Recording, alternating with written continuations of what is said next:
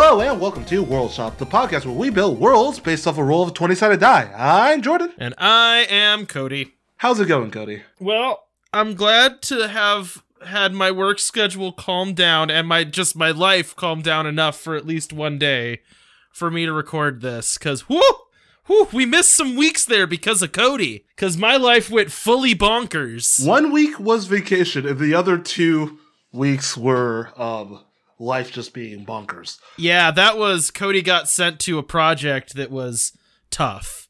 But done now.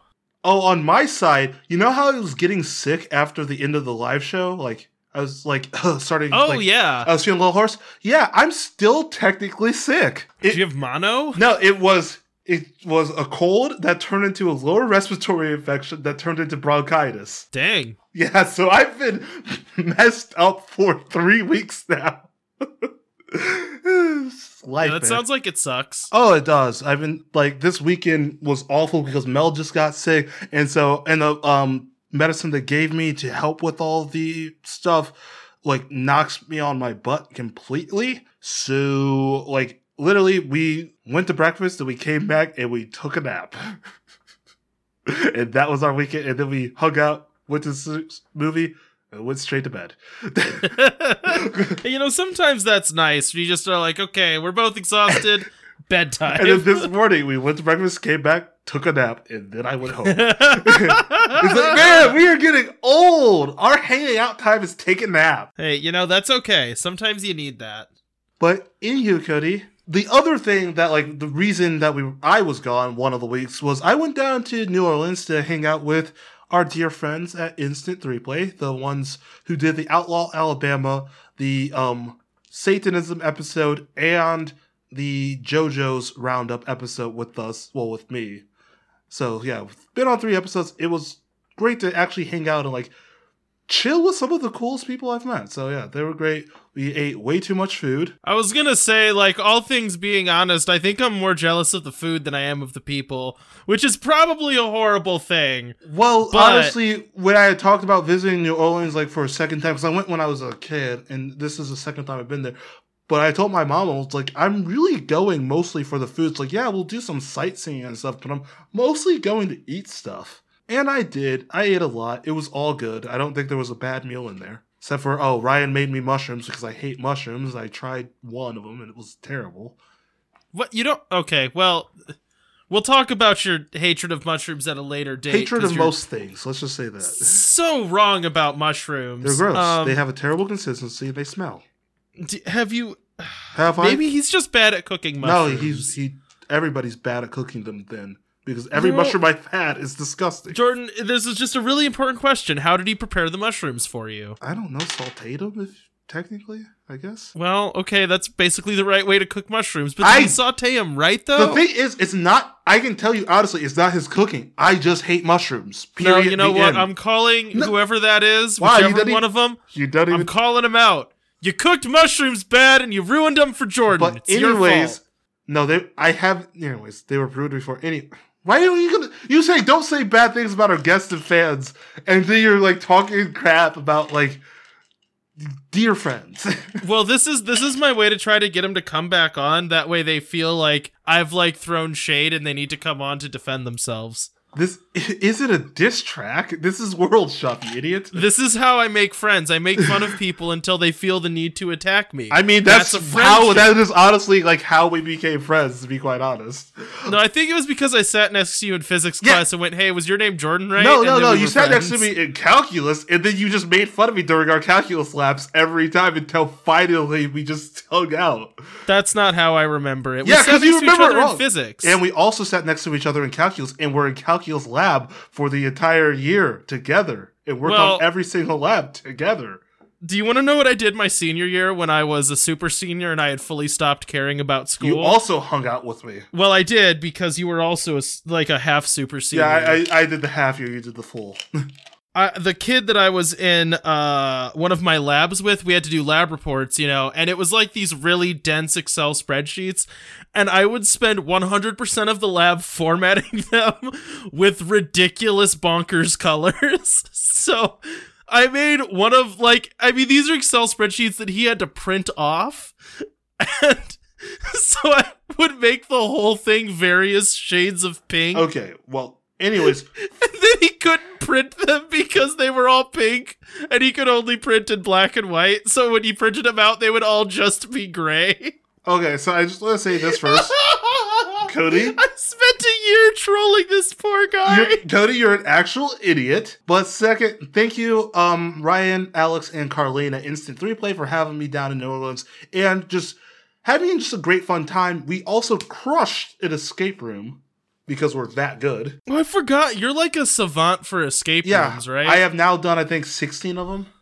One like you can't do a calculus lab to save your life, but somehow you can do escape I rooms. I carried our group. Thank you.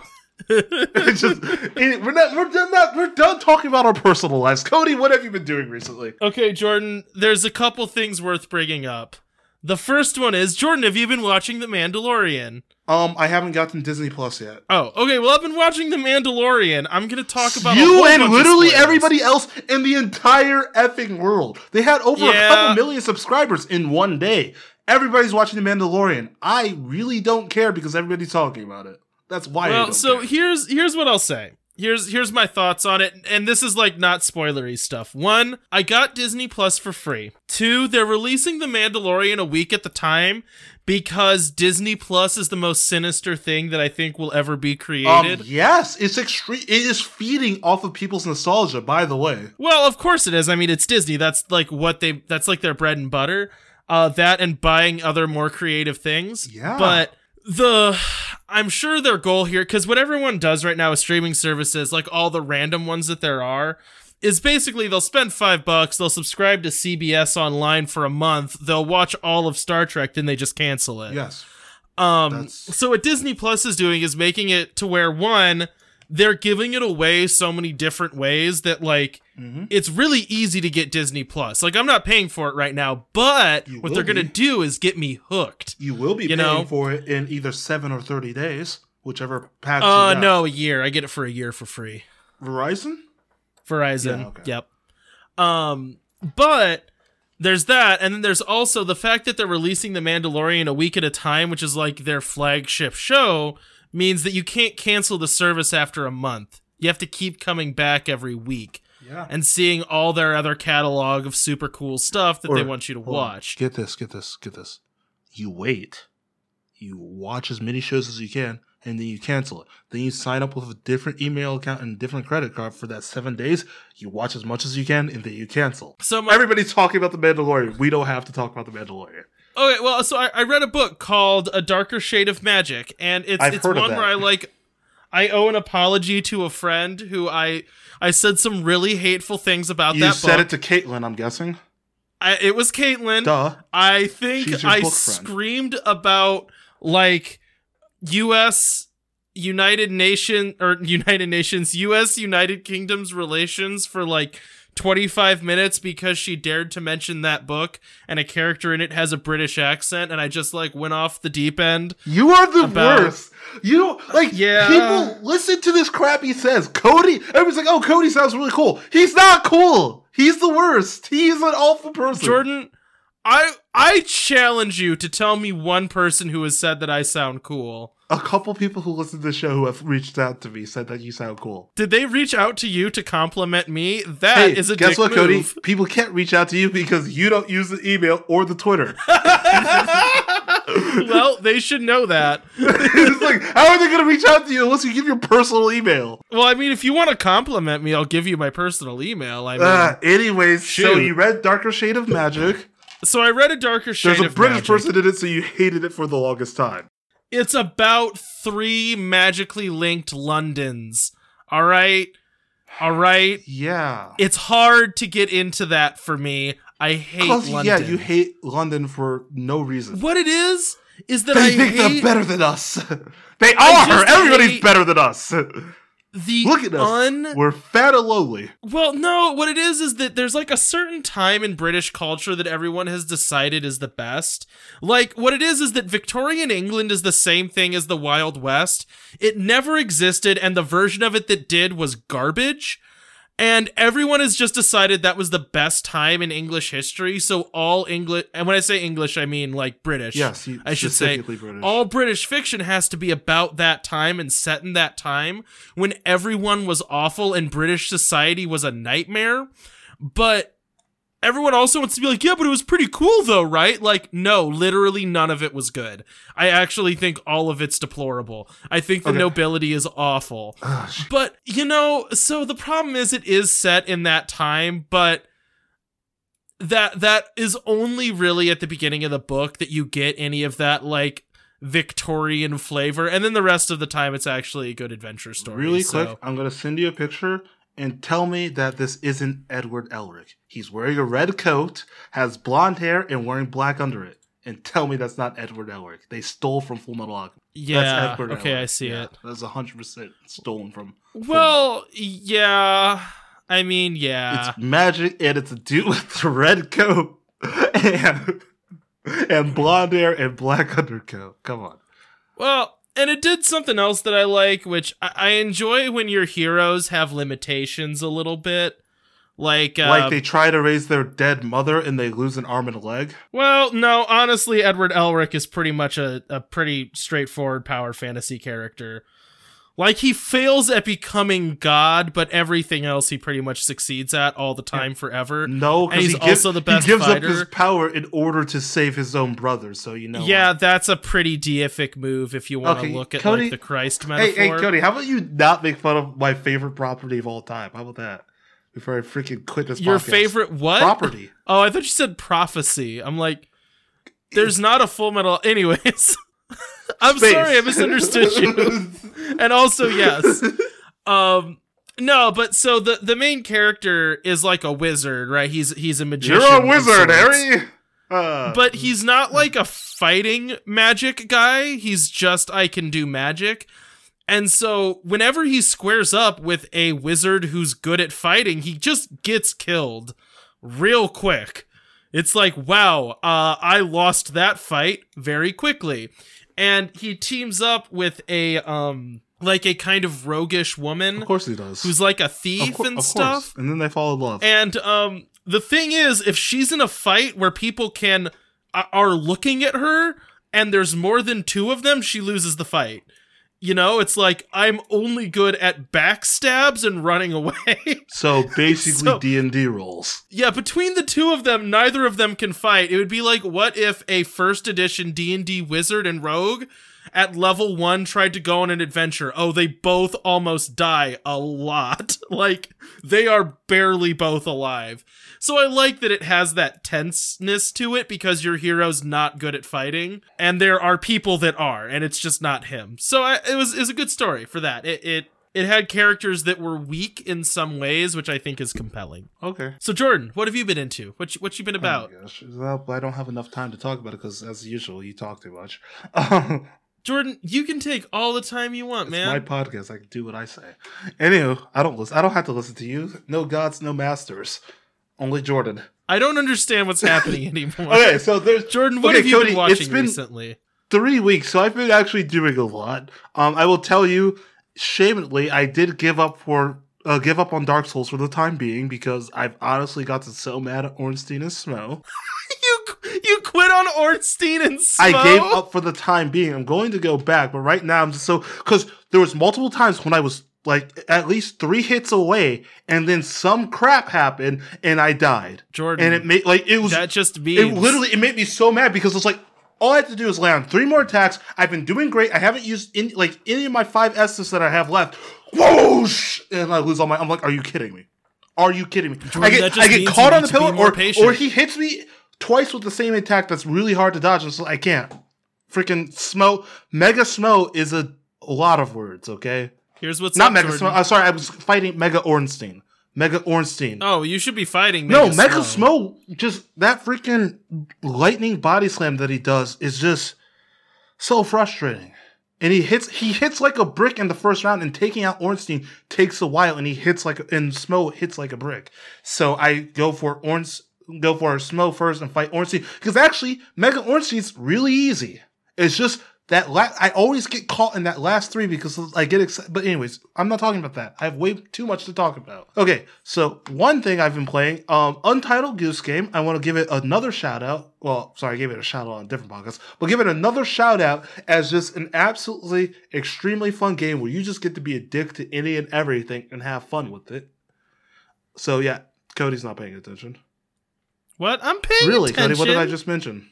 You were talking about the unnamed goose, the goose adventure, unnamed goose stories. Yeah, really, huh? So you're The goose story where you get to be mean to everybody. good catch, Cody. You're doing amazing at this. Jordan, that's actually pretty close to what The you were unna- talking the, about. uh, Goose, yes. But yeah, the Untitled Goose Game. The art is fun for it. It's an extremely good game, and I, I I've just been enjoying the crap. And then the other thing, I, it's a lot of games. I just recently got Death Stranding, the Hideo Kojima game that everybody's been anticipating for a year. I will say oh yeah. it hmm it is a game.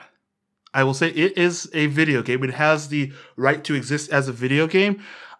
And i like i like it. I like what i'm playing but there are some issues with the gameplay like the fact that there have been multiple times that i've had to backtrack a lot just to like progress the story um and literally walk in game seven miles seven actual Hmm. game miles to deliver a package and it's just like I, I like it. This it's that kind of convoluted sci-fi that I love, and Kojima always does a really good job with like directing these games and just beautiful, beautiful scenery, amazing so far confusing but amazing storyline, and just some really cool game moments in there.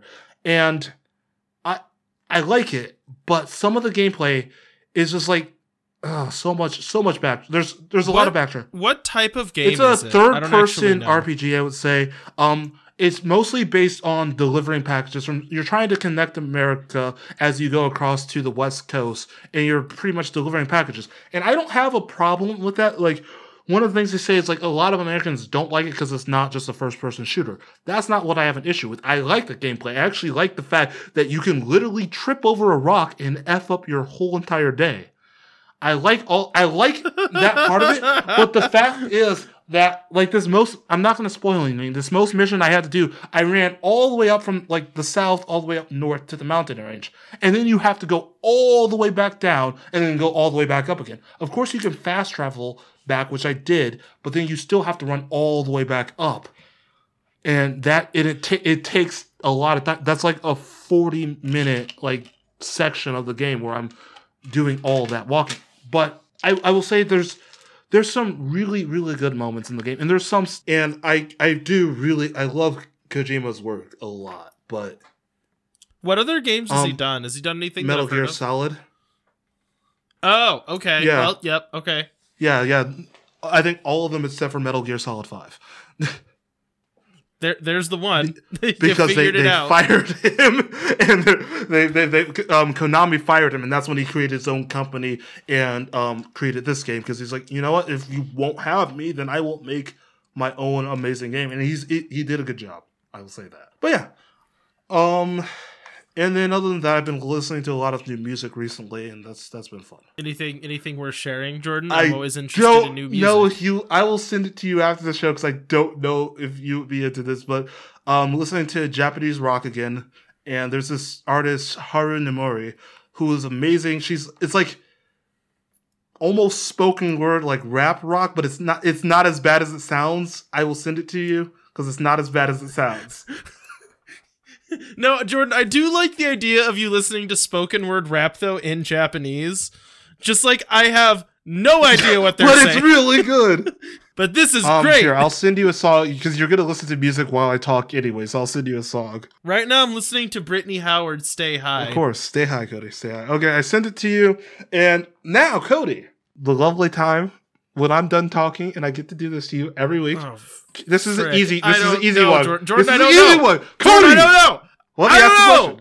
What was last week, Cody? Jordan, last week I was in Terre Three, okay, what was three weeks ago, Cody? This is an easy one. Uh, it was our live show, Cody. It was literally the live show. Um, Blah. was that that was There vampires?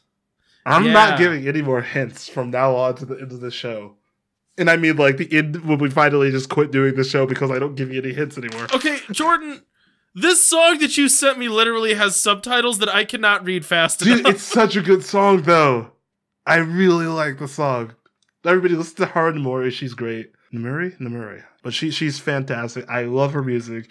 I've been, gone down a big hole of that music. Um, and a couple, a few other Japanese artists, and then started listening to the artist Elohim. But she's also good. That's American artist. She's great. I'm gonna be seeing her in concert in March. Um, back down the road to Taking Back Sunday because I saw them live before our last live show. And yeah.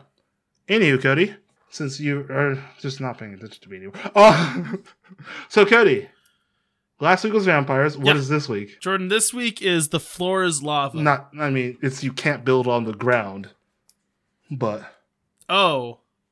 Well, you sent me subtitle The Floor is Lava? What I actually sent was, I mean, for the future reference, it will be highlighted in the roll chart. But tomorrow is you can't build on the ground world, i.e., the floor is lava world. I.e. means for yeah, So I example. made The Floor is Lava.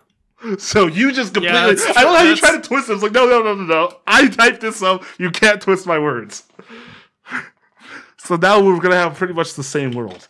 Anyways, Cody, do you want to go ahead and roll for initiative? Uh, I do. I, idiot. I don't have a d20 in front Nat of 20! You lose, regardless. Oh, well, I, I guess I'll roll, but that just means you Bam, have to go bam, first. bam, know? bam, bam. Do, do, do, do, do. Are you doing shoot fingers at me? I rolled a two. okay, so this is a real quick aside. Um, I we started for Wandering Gamer Network. We started playing Star Wars Ooh. as like a a seasonal. So play Star Wars because we're like a bunch of thing. nerds. Yeah, so we're doing a life day thing, and in the Star Wars system, if someone gets a crit, then you roll on a crit chart to see what horrible injury that person gets. My first roll of the game, I rolled a 100 on the crit chart and broke Zach's leg. Okay. it was just like first swing of the game, Zach, your leg is destroyed. You can't walk anymore. I just wrecked your world. yeah, I was like, whoa, that did not go well at all. Okay. I don't know if we came up with for any rules if I roll well if we rolled um a crit. I think we might have and I forget what it is. So I'm just gonna go ahead and start reading my world because I don't care. I'm I'm fine with that. So this is I'm fine. um you can't build on the ground slash i.e. the floor is lava world. So this comes from Corin Boro, the leader of the Sky Knights. God Oh no, Jordan. Well, one, sorry, I burned the you I you burned the night and then you get mad at me for something. It's like you just created one of the biggest offenses in podcast history. Uh. I'm gonna leave this in, but I'm gonna bleep out your burp because it's disgusting. No, Jordan, I'm really worried. I'm really That's why I said. That's why I world. meant. I should have even said Force Love because I know you don't pay attention when I talk, and you just do whatever you read last. I just saw yeah, like lava, and I'm you like, do okay. whatever you read last. And it's just like, oh my god, man, you kill me. You literally kill. You kill my freaking soul. Okay, Jordan, go. Tell I me about the I Sky Knights do like that I fun definitely don't or a have in fun my story I want to do because I'm so mad at you right now. Anyways, this comes from Corin Boro, the leader of the Sky Knights. Yay, here we go for another crappy episode. So you want to become a member of the Sky Knights, huh? You seek adventure and want to go down to the ground below. Well, you'll need a bit more than just strength and a gutsy spirit in order to become one of the Sky Knights. I realize I'm reading way too fast. You make me you make me You're so good. mad, Cody. you make me so mad. I don't. Why would you even put an example of your world? Because I wanted to give you some sort. I don't know. Why am I nice to you? Why am I ever nice to you? I don't. I honestly don't know, Jordan. I don't Okay, know I'm going to start over because we talked way too much in between. So you want to become a member of the Sky Knights, huh? You seek adventure and want to go down to the ground below. Well, you'll need a bit more than strength and a gutsy spirit in order to become one of the knights. You need to know everything about this world, both above and below. You can't go in blind, or else you'll be taken down easily. You see, this city, Ventarius, wasn't always floating on the wind. Our people used to live on the ground in the continent Terrace. We set up our homes and our cities down below. We had everything we needed trees, animals, and flowing water throughout the land. Things were peaceful on the ground. We got along well, but then things vastly and significantly changed. From deep within, great fires burst forth and the mountains erupted with lava, threatening to drown us in, all in fire. We took what we could and tried to move away from the fires, but it seemed that the world was exper- the whole world was experiencing this. Hope seemed lost, and our leaders thought to just give up and let the fires wipe them up, wipe them out. I'm so mad at you, Cody. Hope seemed lost, and our leaders thought to just give up and let the fires wipe them out until Alexandria Corvos, creator of modern science, discovered something fascinating. With the heat rising from the fires and mixing with the cool air blowing from the surrounding lands, areas with powerful updrafts were created. Alexandria thought, why run on the ground when we could take to the skies? Every week, I threaten that this is the last episode of World Shop. this might be the last episode of World Shop. Using the updrafts, Jordan, it just really depends. It really depends what your knights fight. It really all hinges on what your Whatever, it knights fight. Using the updraft, she directed the people into creating structures that would have wood bases and be lifted up into the air freely by cloth. We took everything we could from our towns and built these structures. These structures were easy to make with Alexandria's instructions.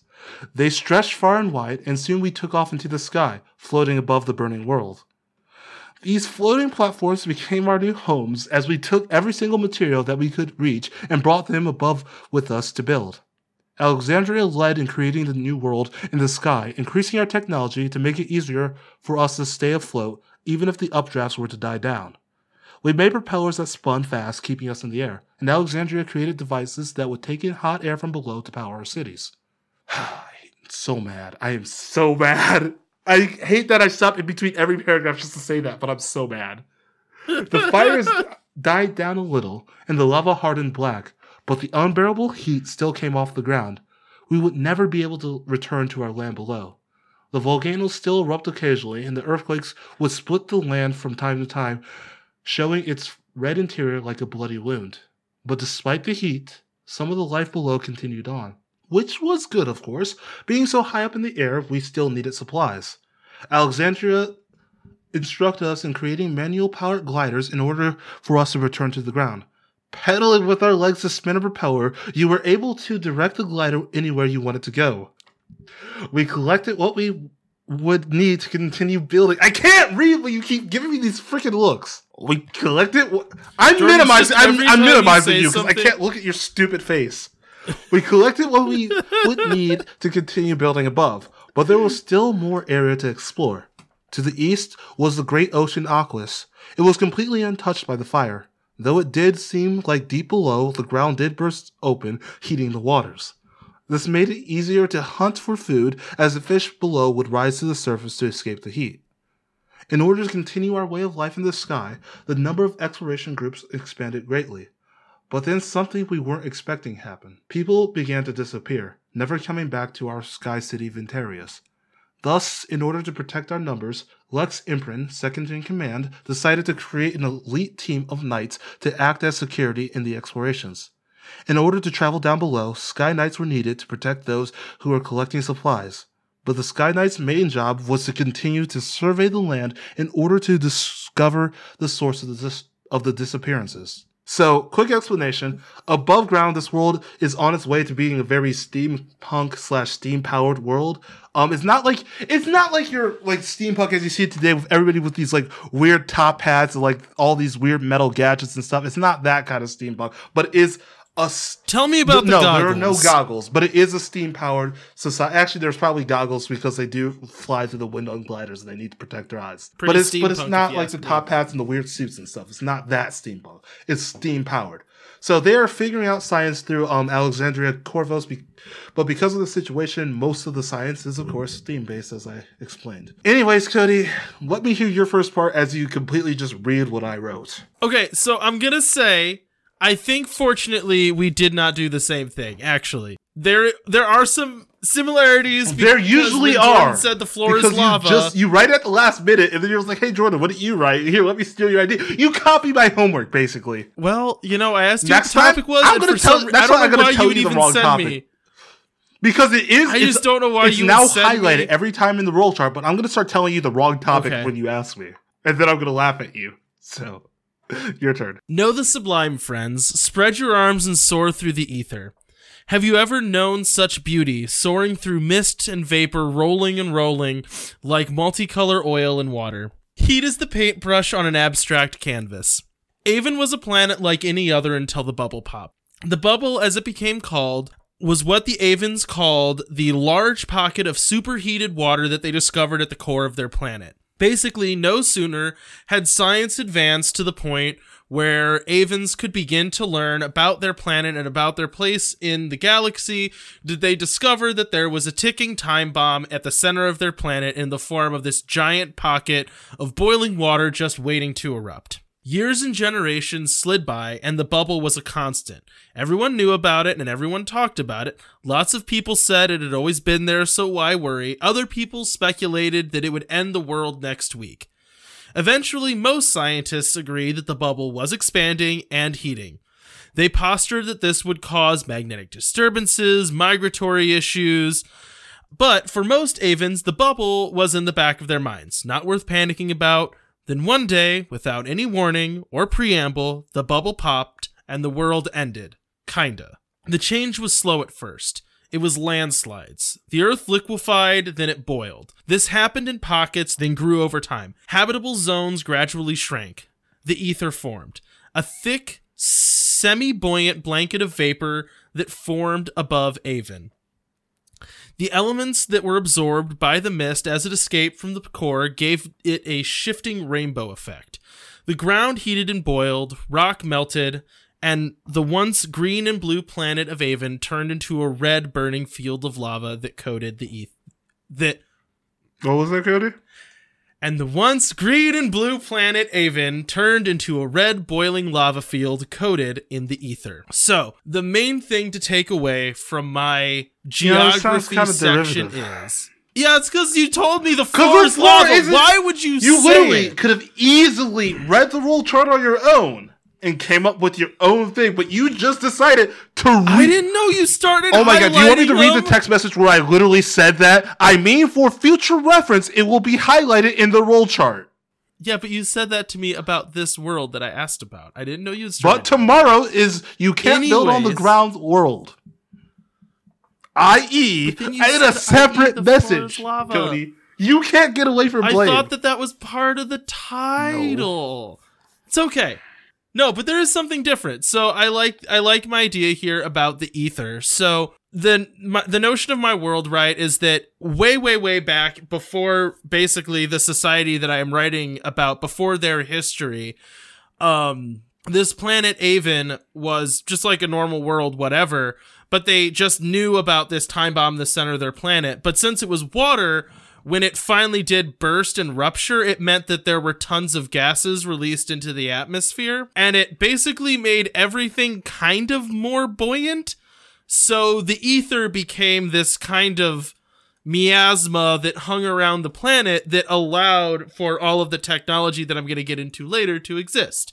But I like the idea of it almost looking like an oil painting. That's kind of like what my description above looks like. Is that looking into it because of all the like elements and rocks and minerals that all this vapor would have escaped through, it creates this like shifting, shimmering pattern of all these like luminescent kind of, I guess, phosphorus. Anyways, all of these like different colors that shift through the mist. So I like the idea of it being like very beautiful in a way that it is also horrifying.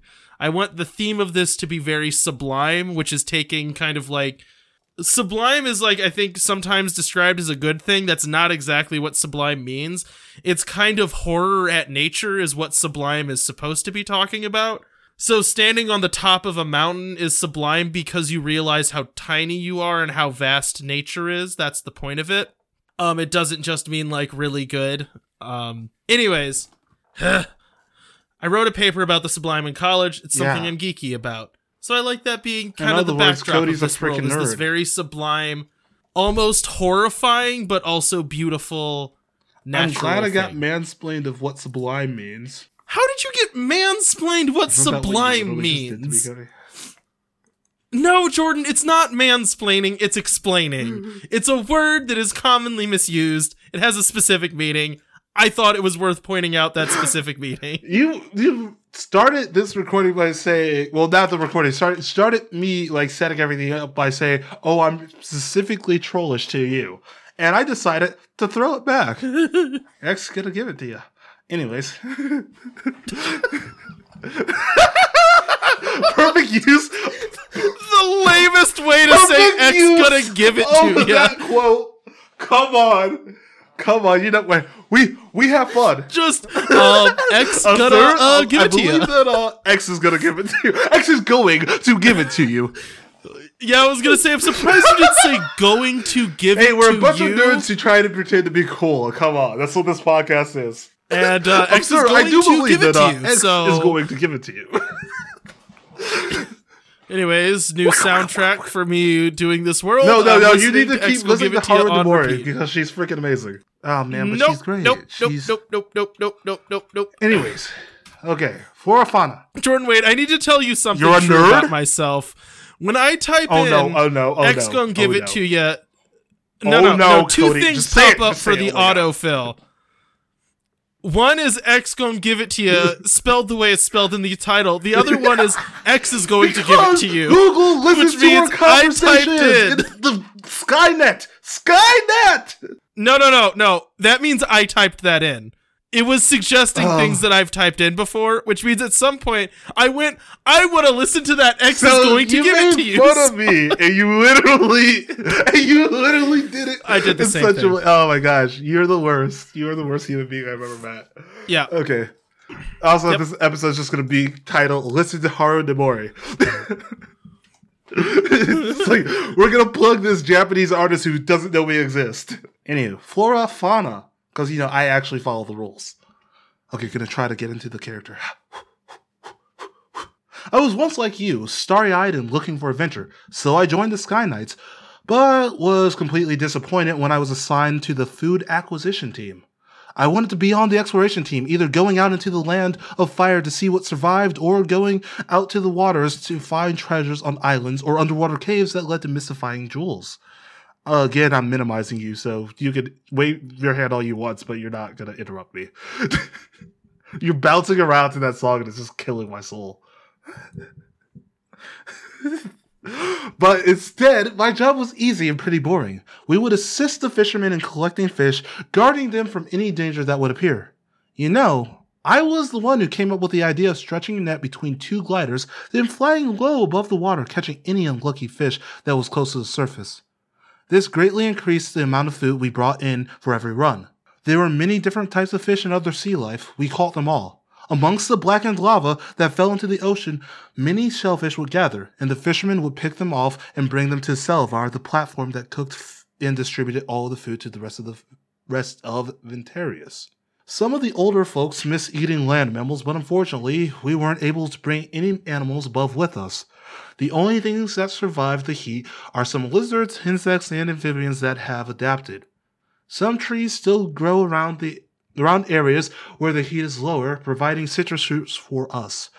But we take our focus to the waters in order to bring back food and other supplies. In the sky, we do have small farms that we have cultivated from seedlings that we brought with us from when we fled. Anyways, it wasn't long before I got bored of the water of the water runs and decided to use bigger nets and more men in order to bring in more food. One run, we were dredging up tons of fish, and suddenly something caught our net. It dragged down the other three Sky Knights, but luckily the net snapped before I was brought down as well. And then I saw it a giant red eyed sea monster. It took a swipe at me, but I was fast enough to steer my glider away. I took a shot at it with my mounted crossbow, but it plunged back into the sea, letting the bolt pass over its head. From that day on, there were more reports of sea monsters. This had to be the reason for the disappearances. More weapons were created for battle against these monsters, and the Sky Knights trained even harder, making it so that only the strongest could join. I rose up to the top of the Sky Knights, seeking revenge for my friends who were killed by the first sighted monster. Soon after the battle started, we noticed something. Among the monsters was a tribe of ocean people who guided them. They would fight us too. They never talked, they just readied their weapons and fired projectiles from their boats. Some of the other knights claim that these ocean men have declared the sea as their own and want to drive us from it. But the Sky Knights will fight back not only to survive, but also to strive. One day we will rule both the sea and the air. And that is my second part. I I like I like what you're doing with your world. I do want to say I love how you stop being annoying when you think I minimized you. I just want to throw that out. uh, no, it's because I'm listening to Oh, DMX. But anyways, um, anyways, uh, no, I like what you're doing with your world because it's like our worlds are very similar, but it is kind of like a bizarro world where it's just like a little bit different. You know what I mean? There's like a lot of similarities, but then it's just like, oh, that's kind of like a different way to do that. I like that. It's Thank different. you. I'm glad that we still think differently, even though we are a hive mind. yeah, well, yeah, yeah. Anyways, section two flora and fauna. The Avens did not falter during the apocalypse. Thankfully, they had time and they acted quickly. Once it became clear there was no way for the that the surface would survive, the the Avens ensured that they would save all the plants and animals that they loved. What? Did you name them Avens because they were in the air? No. Okay. no, because I do something. No. It's not because it's supposed to sound vaguely like Okay, I mean. I named my air city Vent Ventus or Ventarius. It literally took it from Ventus, but yeah, you know. And named the ground Terra. Yes, and I named yes, the ground yes. Terrace to take it from Terra. And the I, I basically named this planet. and I Bird, named the water in the ocean is- Aquas. Aqua. Yeah, I was gonna make fun of you for that, but then I was like, my planet's called Avid. I probably shouldn't. Anyways, um, so pa pa pa. The Avens ensured that they would save all the plants and animals that they love to eat. The so the decision was made that edible ecosy- edible ecosystems needed to be designed. An edible ecosystem is a carefully tailored small scale small scale ecosystem made of only edible plants and animals. Oh, so without any aven interaction, the ecosystem would continue to balance out. Um, so if ignored, these sorry, that was clumsily written. So if ignored, these would continue to function. It was perfect. A self self-sustaining gardens ripe for the picking. As soon as the ether formed, hanging gardens were constructed and suspended and allowed to begin to grow. This would ensure that the Avens would have food once agriculture on the ground died off. What they did not expect was the birth of dragons. It turns out that a very specific breed of lizard had a few things going for it. One, loved the heat and had thick skin. uh, genetically predisposed to have wings. Three, lightweight bones. Four, hostile predators. Five, venomous. They became colloquially known as dragons, but in truth, at that time, at the time the bubble burst, they were just large flying snakes that were poisonous. However, larger jaws and the ability to survive in lava hot conditions meant something very close to actually actual dragons soon developed. This was possible due to the hanging gardens that were basically defenseless piles of food that the Avens has, had suspended in the air. The dragons are a threat to Avens, but more importantly, they are a threat to the food. So my idea here is that the Avens kind of shot themselves in the foot when they just made giant unprotected like herds of like you know how like feedlot animals are like weirdly fat and impos and cannot Yes. defend themselves anymore. Or like certain plants grown in captivity if they're not sprayed with the right pesticides just Yeah. die. Like that's basically what the avens made is these perfect gardens of like chubby pigs and big giant juicy berries and no defenses because they didn't think they would need it.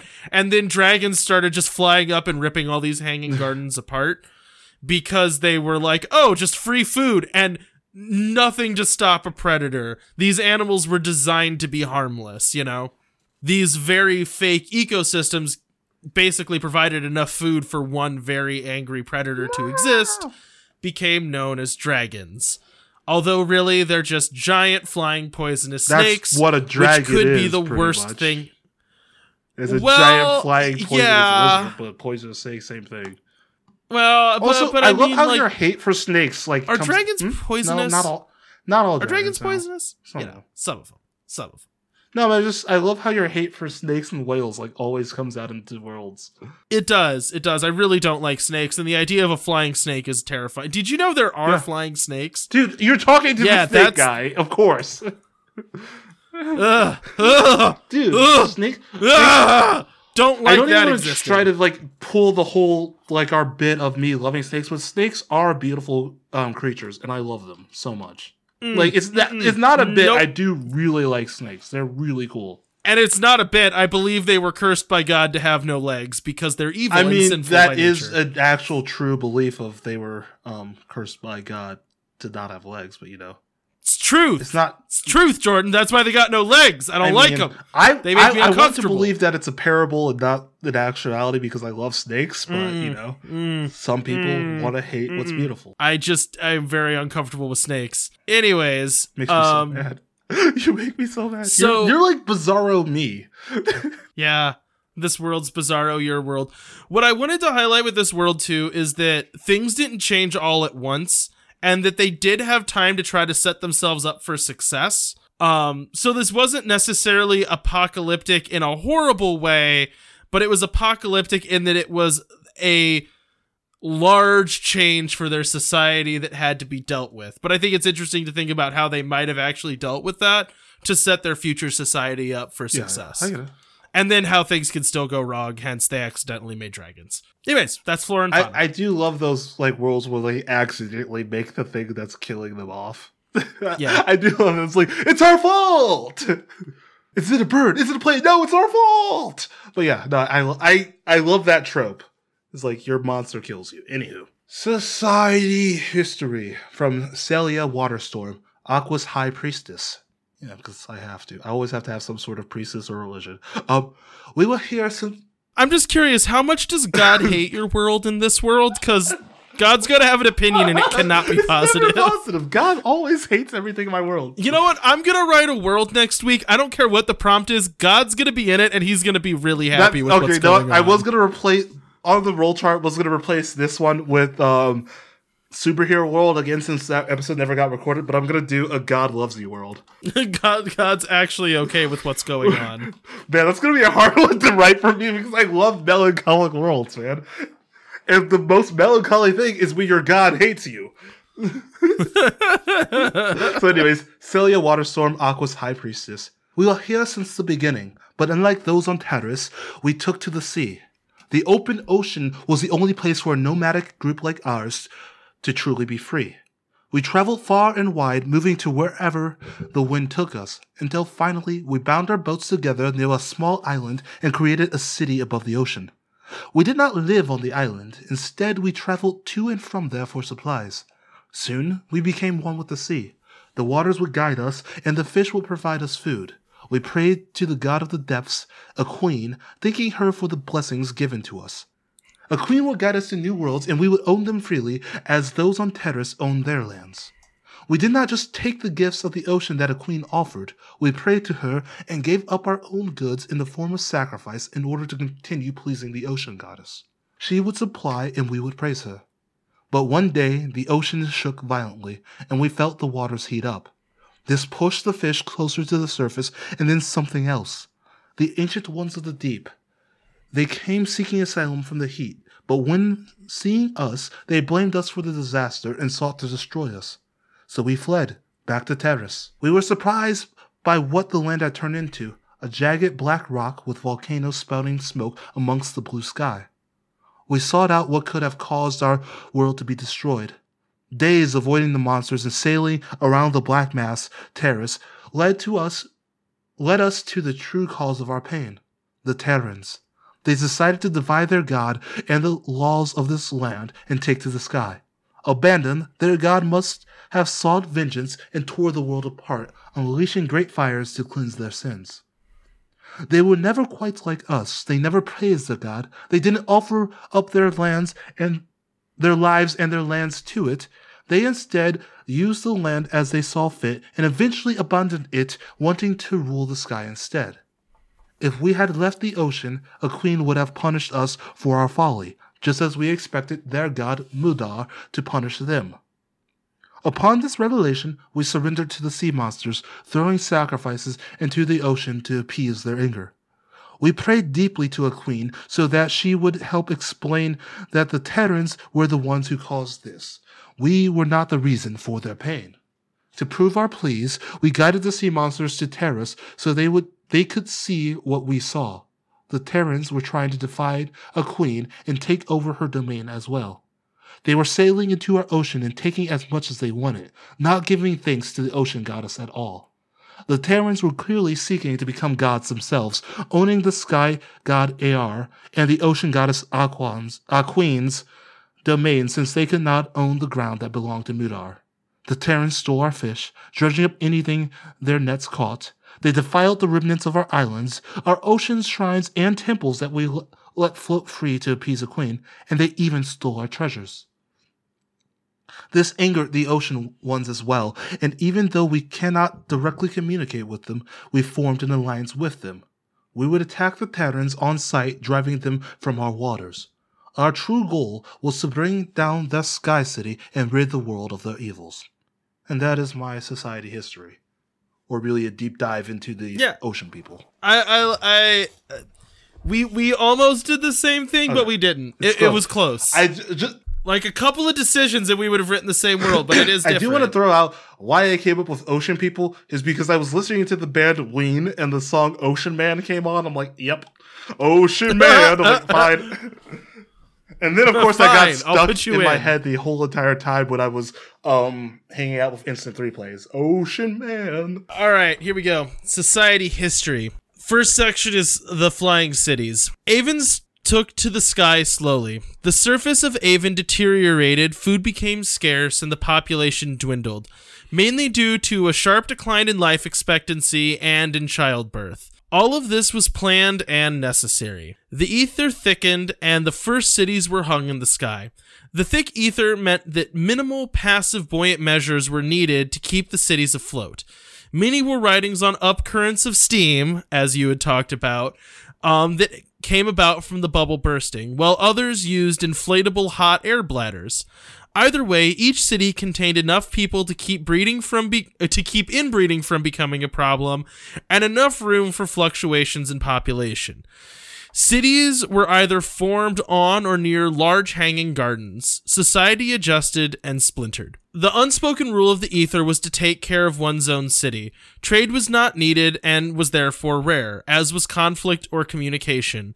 Even civilization paused as the world below melted.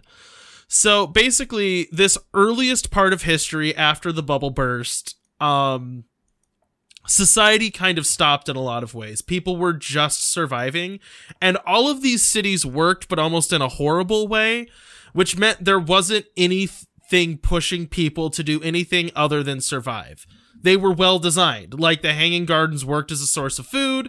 Um, populations were small enough that they could be controlled without like horrific measures but it did mean that a lot of growth was kind of stunted because of comfort in this case. Like the people that survived survived something horrible, but then everything kind of paused.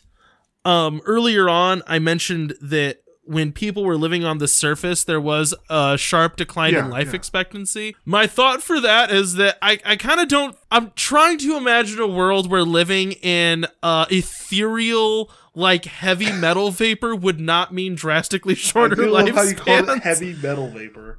Well, the reality is, it's like, what's like the most prevalent uh, element on our planet? It's like freaking aluminum. Right, yeah. It's like you should not breathe aluminum constantly. You should not breathe a high concentration of water constantly. So realistically, people were kind of ill as a result of that. But eh, I don't know. That's just kind of something I thought. Is maybe it would take like people a while to adjust to that, so there was a dwindling in life expectancy. Yeah, oh, that makes sense. Uh, my point is, there's a lot fewer people now, but there was never never a moment when society was like, we have to kill like half our population or we're all gonna starve to death. that didn't happen, Just cocks the pistol. Okay, guess I gotta do this. right? Um, okay, my next section is called the Sublime Dragon your, like, Slayers. next section, section, or Th- sorry, sorry, sorry. This, this oh, okay. Was broken say, into like two you're parts. skipping me. That's never happened before. No, no, this is still this is still really early history. This is not current society right now. The Sublime Dragon Slayers. The largest side effect of life in the clouds was sublime horror. Each day looking out of looking out on the sky that surrounded the cities could either drive people mad, make them physically ill, inspire poems and songs, or in some cases, people would jump off into the ether. In the ether, Avens were just shy of buoyant. If an Aven flapped their arms real hard, they would still fall, but very slowly. However, if a small, lightweight Aven strapped some hastily made wings to their arms and flapped their arms really hard, they could actually fly. This had two effects. One, people taken by the sublime would often fly out into a living oil painting and dance with heat and color. Gonna take it again. This had two effects. One, people taken by the sublime would often fly out into a living oil painting and dance with heat and color. Two, winged hippies started getting eaten by giant flying snakes a lot. This gave birth to the Order of Sublime Ah, Dragon. Slayers. Avens that would arm themselves and jump away from the safety of the floating s- of the floating cities to slay dragons that would other that otherwise stood to eat avens and their hanging gardens that kept the avens alive. They were the they were the savior of society in those years. Right after the bubble burst, the first guild that was formed was the Guild of Sublime Dragon Slayers. They were the first to travel to new cities and began the conversation that would that would allow society and culture to grow. Yeah, so my idea here is that um the world around all these cities was so beautiful like this shifting ethereal mist that people would want to jump out and fly in it. And they were usually like very artsy, hippity dippity people that would be the ones that would be like, we must fly with colors. And then they'd be out there in like this beautiful living oil painting. They'll just be like, eaten by dragons. I, I love your use of dragons in some of these worlds, like Boy Band World. The dragons just raising cities, and then and then people like, "Oh, look at the beautiful colors!" It's, oh god. It's just, I, I love your use of dragons because it's very funny. Just the picture just people getting picked off by like giant sea snakes or air snakes. I just love the idea of some flying Willie Nelson, like all high. Look at the like, oh man, the world's a piece of art. and just, just never, never again Yeah. see it because the dragon just completely destroys them.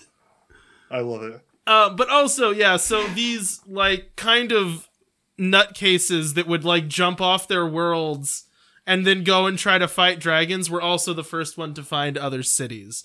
And that was kind of the birth of trade in these early years after society kind of crumbled. Um, but yeah, so that's the first guild, the Guild of Sublime Dragon Slayers. I like the name, but I hate the name. it's, It's, it's, it's it's a on very nose. like it's to be. definitely something that would exist in like a fantasy game. Just the guild of the sub- Yeah, like yeah. yeah, because you know fantasy games are now so try hard. Everybody wants to be funny.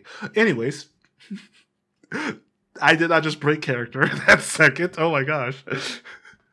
I like things. Um, okay, so this is my last section. Society current comes from Alexis Corvos, the daughter of Alexand yeah, the daughter of Alexandria and current leader of Ventarius.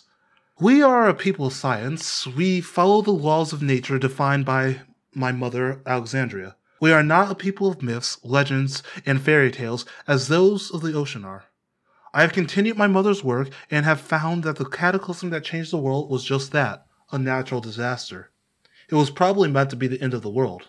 The world was to shake and tear itself apart, and its densely hot core was to spill forth. But we survived, and we will continue to survive despite what those below us say. The sea monsters aren't ancient beings that were created by a water goddess in order to watch over the world. No, they are simply animals who dwelled deep below and were brought to the surface by the world ripping itself apart. They aren't bound to the Aquans due to a god, they just realized that the Aquans were the ones feeding them through their sacrifices. But naturally, let people believe what they want to believe, as long as it is not in the way of progress. I feel bad fighting them, really. We are both simply just trying to live in this world. Let's start that over, sorry. I feel bad for them, really. We are both just simply trying to live in this world. There must be a way to seek out peace, but that doesn't seem to be the case. We are just too different. I feel for the oceanic leader, Celia. She is only doing what she believes to be right, so we clash as me and my people are exactly like hers, following what we believe. In order to continue our way of living, we must continue to raise knights to protect ourselves as we continue to explore the land. This land doesn't belong to one group, so we will not stop. This world has become one of turf wars and skirmishes against giant sea monsters being led by ocean men, ocean men, and women. The Aquans are crafty and have been fortifying their boats and laying booby traps in the water. Certain chimes are used to call monsters forth if you cross into the ocean into certain areas, and we have even seen arrow traps fly from within the water. Imagine my surprise when I saw a group of gliders taken out by spikes sent from beneath. Clever. I would love to talk to them and figure out how they do these things, but they still will not hear us out. Celia Waterstorm specifically forbids communications with us, the great evil, while anyone captured is taken in as a prisoner. We have had to run rescue missions. Not all of them have been successful, but despite that, we still try. It is my goal to strive in this world, not just survive, and those of Ventarius agree with me. Some of the knights take it a bit far, wanting to conquer the world, but I think one day it will be possible to live in harmony. The Council and I strictly forbid stealing the Aquans' treasures and destroying their temples, but the Sky Knights do as they please, thinking their bravado is for the glory of Ventarius. I do not seek the Aquan land for my own, but I wish to be allowed to access their supplies in order for our people to continue to survive. We can work together. We can offer our technology to help make their sailing easier. They would not lose people to storms with us. If there wasn't a law against talking to us, we would have found a compromise long time ago. So, as far as conquering, I forbid it, but we protect our people. The Aquans seem to be a generally peaceful people. They were turned violent due to the state of the world. They seek to live in harmony with the ocean, so naturally, when the monsters from below rose to the surface, they sought to tame them. They are mostly nomadic, still moving their bases across the oceans as days go by. This makes it hard for us to track them down, especially when rescuing our own comrades. They are a deeply religious people, believing that their lives belong to the ocean.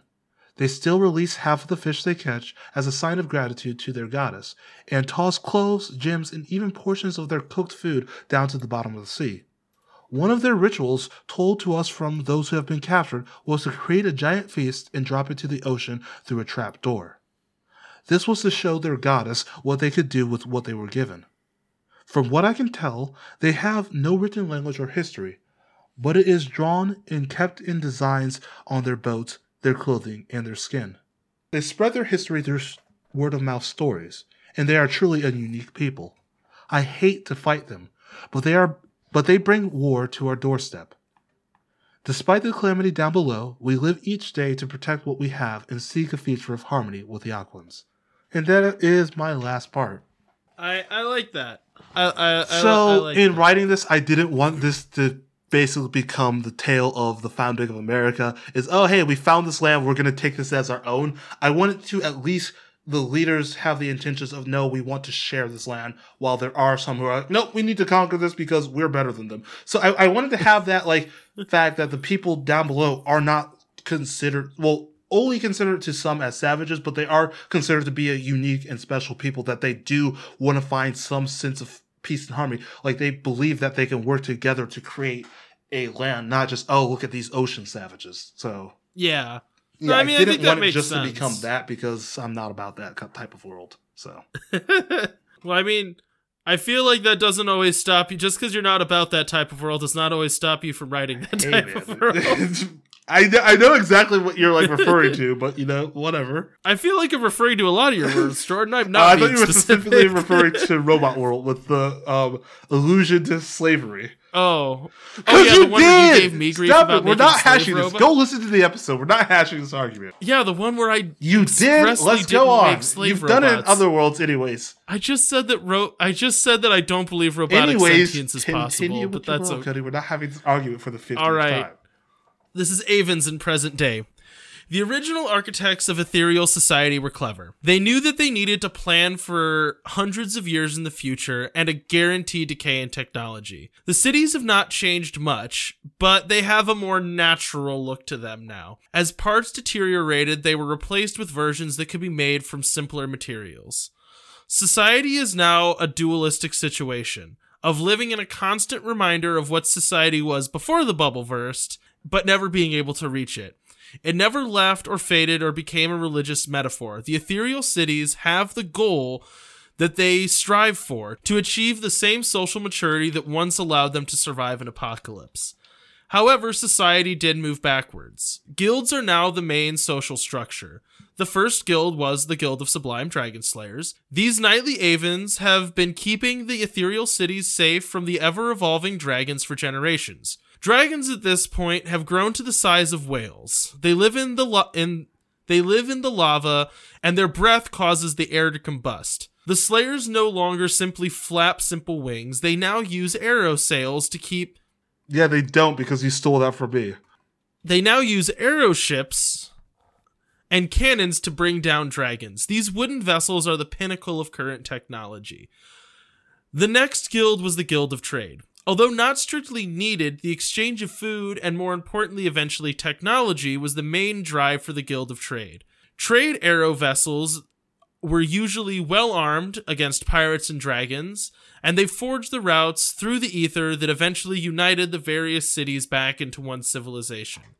The guilds of agriculture and smithing, public works were all important facets of society, providing job training and knowledge retention for necessary skills. But the newest guild, and the most exciting and potentially dangerous, are the lava rakers. These daredevils want to harness the power of the surface, molten raw materials, and a constant supply of heat and steam, as well as potential more space, make the lava worker, mm, the lava rakers' work very dangerous but also important. It's dangerous to go down to a lake of molten iron and try to harvest it to bring back up to the cities. And it's also extremely likely that you'll get eaten by a dragon. but new raw materials have meant rapid advancement in technology.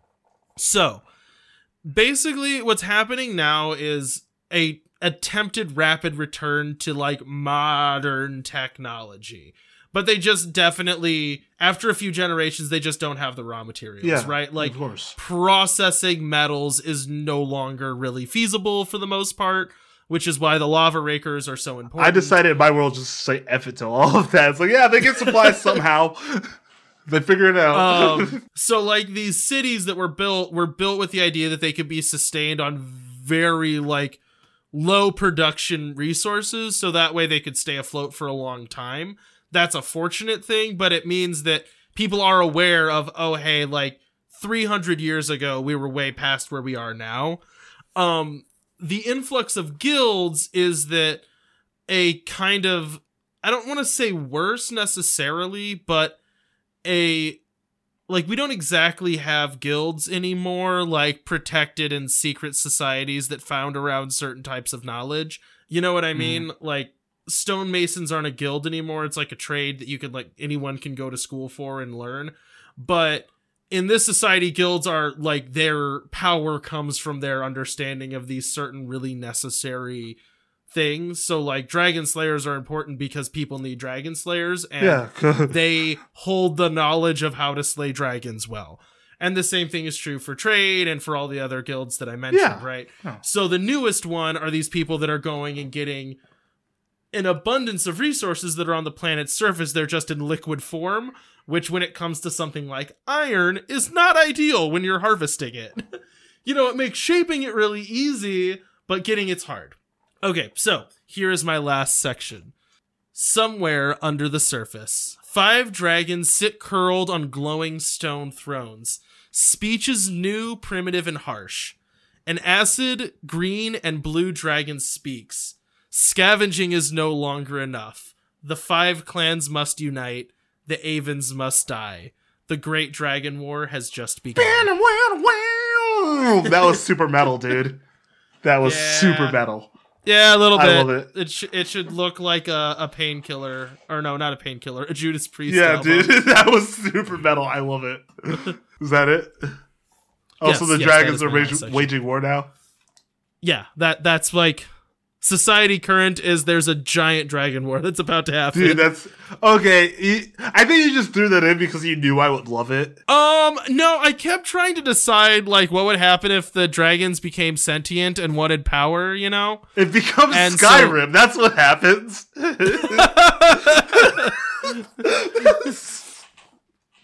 it's true. I'm not lying to you. That's literally. Yeah, this was one of those things where originally my world had like no antagonist and no troubles really. It was just gonna kind of be like a, oh, you know, it's just this thing.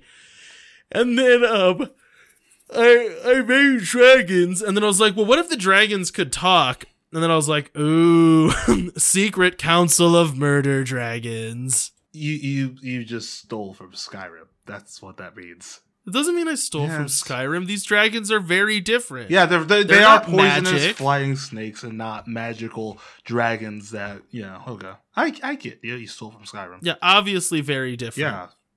Sentient dragons will always be the same. Looking at you, Lord of the Rings. Sorry, The Hobbit. Anyways, Yeah, there's really not dragons in Lord yeah, of the that's that's Rings, why I had to really. specifically say The Hobbit because that's what I was thinking of. But um, yeah, no, that's our episode. We kind of had a couple of rough readings through this.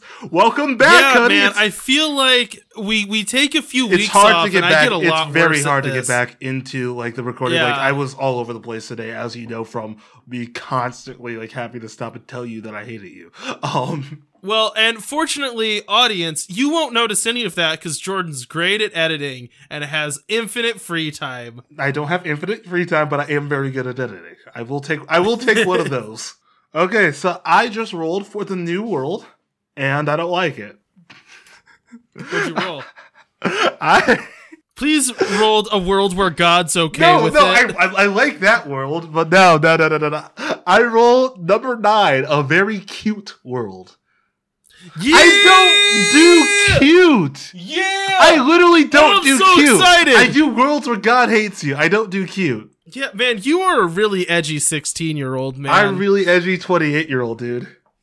You're like once. Are you 28? Yes. Oh yeah. By the way, my birthday was a few weeks ago.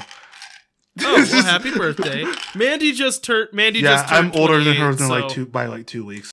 I'm I'm dating an older, or I'm not dating. I'm married to an older woman now. You know, for like five months out of the year. I've dated an older one. She's older by um three weeks, and she rubs it in around this type time of year. It's like, oh, well, you get my age. It's like you are three weeks older than I am. Oh, Mandy gets mad when I bring it up. She, oh no, she's Mel's not Mel a fan. brings it up because she wants to hurt my feelings. but anyway, so we're doing a very cute world. I don't know what that means. well, Jordan, let me tell you, don't make it where the floor's lava because that's what I'm doing. All my dragons have big googly eyes. Gosh, I'm gonna. I have ideas, but then it just turns into Pokemon. it's like, oh, cute animals all over the place. Let's collect them all. It's like, dang it! I got See, I have the same problem, but it just always ends up getting sexy. God. I hate. I hate that you turn everything sexy. It makes me so mad. Okay, Jordan, but I'm not even kidding. Look at the latest iteration of Pokemon. I don't know why they're making all these Dude, like dude, what? third evolution Pokemon. Dude, what like, the heck are some? But what if they Well, sexy? thought- like, what if they're Okay, you- not? wait, wait, hold like, on. remember they just used to be a Hold on, you dragon? you just played Sun and Moon, right? Like not too long ago. um, You know yeah, that there's like a lizard one that only evolves. It's only the female evolves, and it turns into like this weirdly like sexual lizard. I'm like, no. and you know what? I had it on my team, and you sometimes have to pet them in order to make them happy. And then like she does like this look. I'm like, no, I can't pet you. I literally can't pet you or feed you. I just have to throw you out and animal fight you because I can't deal with this weird like whatever you got going on. It's weird. Yeah, I'm trying to think. Out of the original 150 None of them were Pokemon, sexy. which one was the None of them were sexy. mm, Jynx? it's not sexy. No, no. Honestly, Jynx was super racist. It's not. It wasn't actually not supposed to be racist. By the way, it's just because it wasn't. yeah. I mean, yes, they be. did just make a blonde blackface character. Yes, but I'm, okay. Before we end this show, I'm just sending you the picture of that Pokemon I was talking about. It's like I can't. I'm not allowed to play Pokemon because this is weird. But anyways. Um, we're gonna wrap up the show. Thank you for listening to this train wreck of a return. It was a really Oh no! Oh. Salazar. Oh, no, those it's, hips. It's it's called Salazar, I think. S A L A Z A R. Oh no, Salazzle. S A L A Z Z L E. So if you want to look it up and see what I'm talking about, please do. It might be the picture for the episode this week because it's real. yeah, make sure make sure you do it in incognito Yeah. though, because you're gonna get some You're weird gonna get stuff. some. It's, it's like typing in your name and the hedgehog after it. It gets weird. Don't ever do that. Wait, Oh my gosh, no, Oh, real quick, what? Jordan, did I ever tell you about the time Dude, we have to hit the show. I No. Jordan, what? Jordan. I found out a person named Cody who's about the same age as me and who does You just said Huh? your last name on our show. We're putting a space on that one. oops uh, a person named Cody uh, I was just who looks a. You lot didn't have to do that. who looks a lot like me and is about the same age as me did a very sung uh a very sexy country ballad called Wearin' Nothing.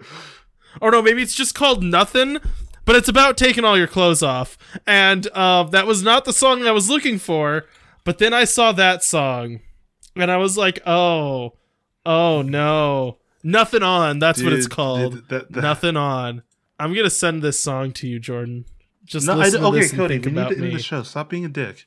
Um, okay, so Okay, I'm Cody, done, I'm done. where I'm can we find you at? Please plug. Wandering Gamer Network. We're uploading YouTube videos again of Let's Plays, and we do actual plays of RPGs. Lately, it's been Outlaws Wanted, which is a homebrew powered by the There go. apocalypse. I forgot I- the name I of the system. waiting. And um, we're gonna do a holiday special for Star Wars based on Life Oh. Day.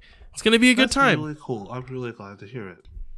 You don't sound like I you actually think it's cool. insincere, sincere stuff. Um, okay, you can find me at something I guess zero zero at twitch.tv. I stream sometimes. Um, I'm gonna try to do a couple winter streams, and that's that.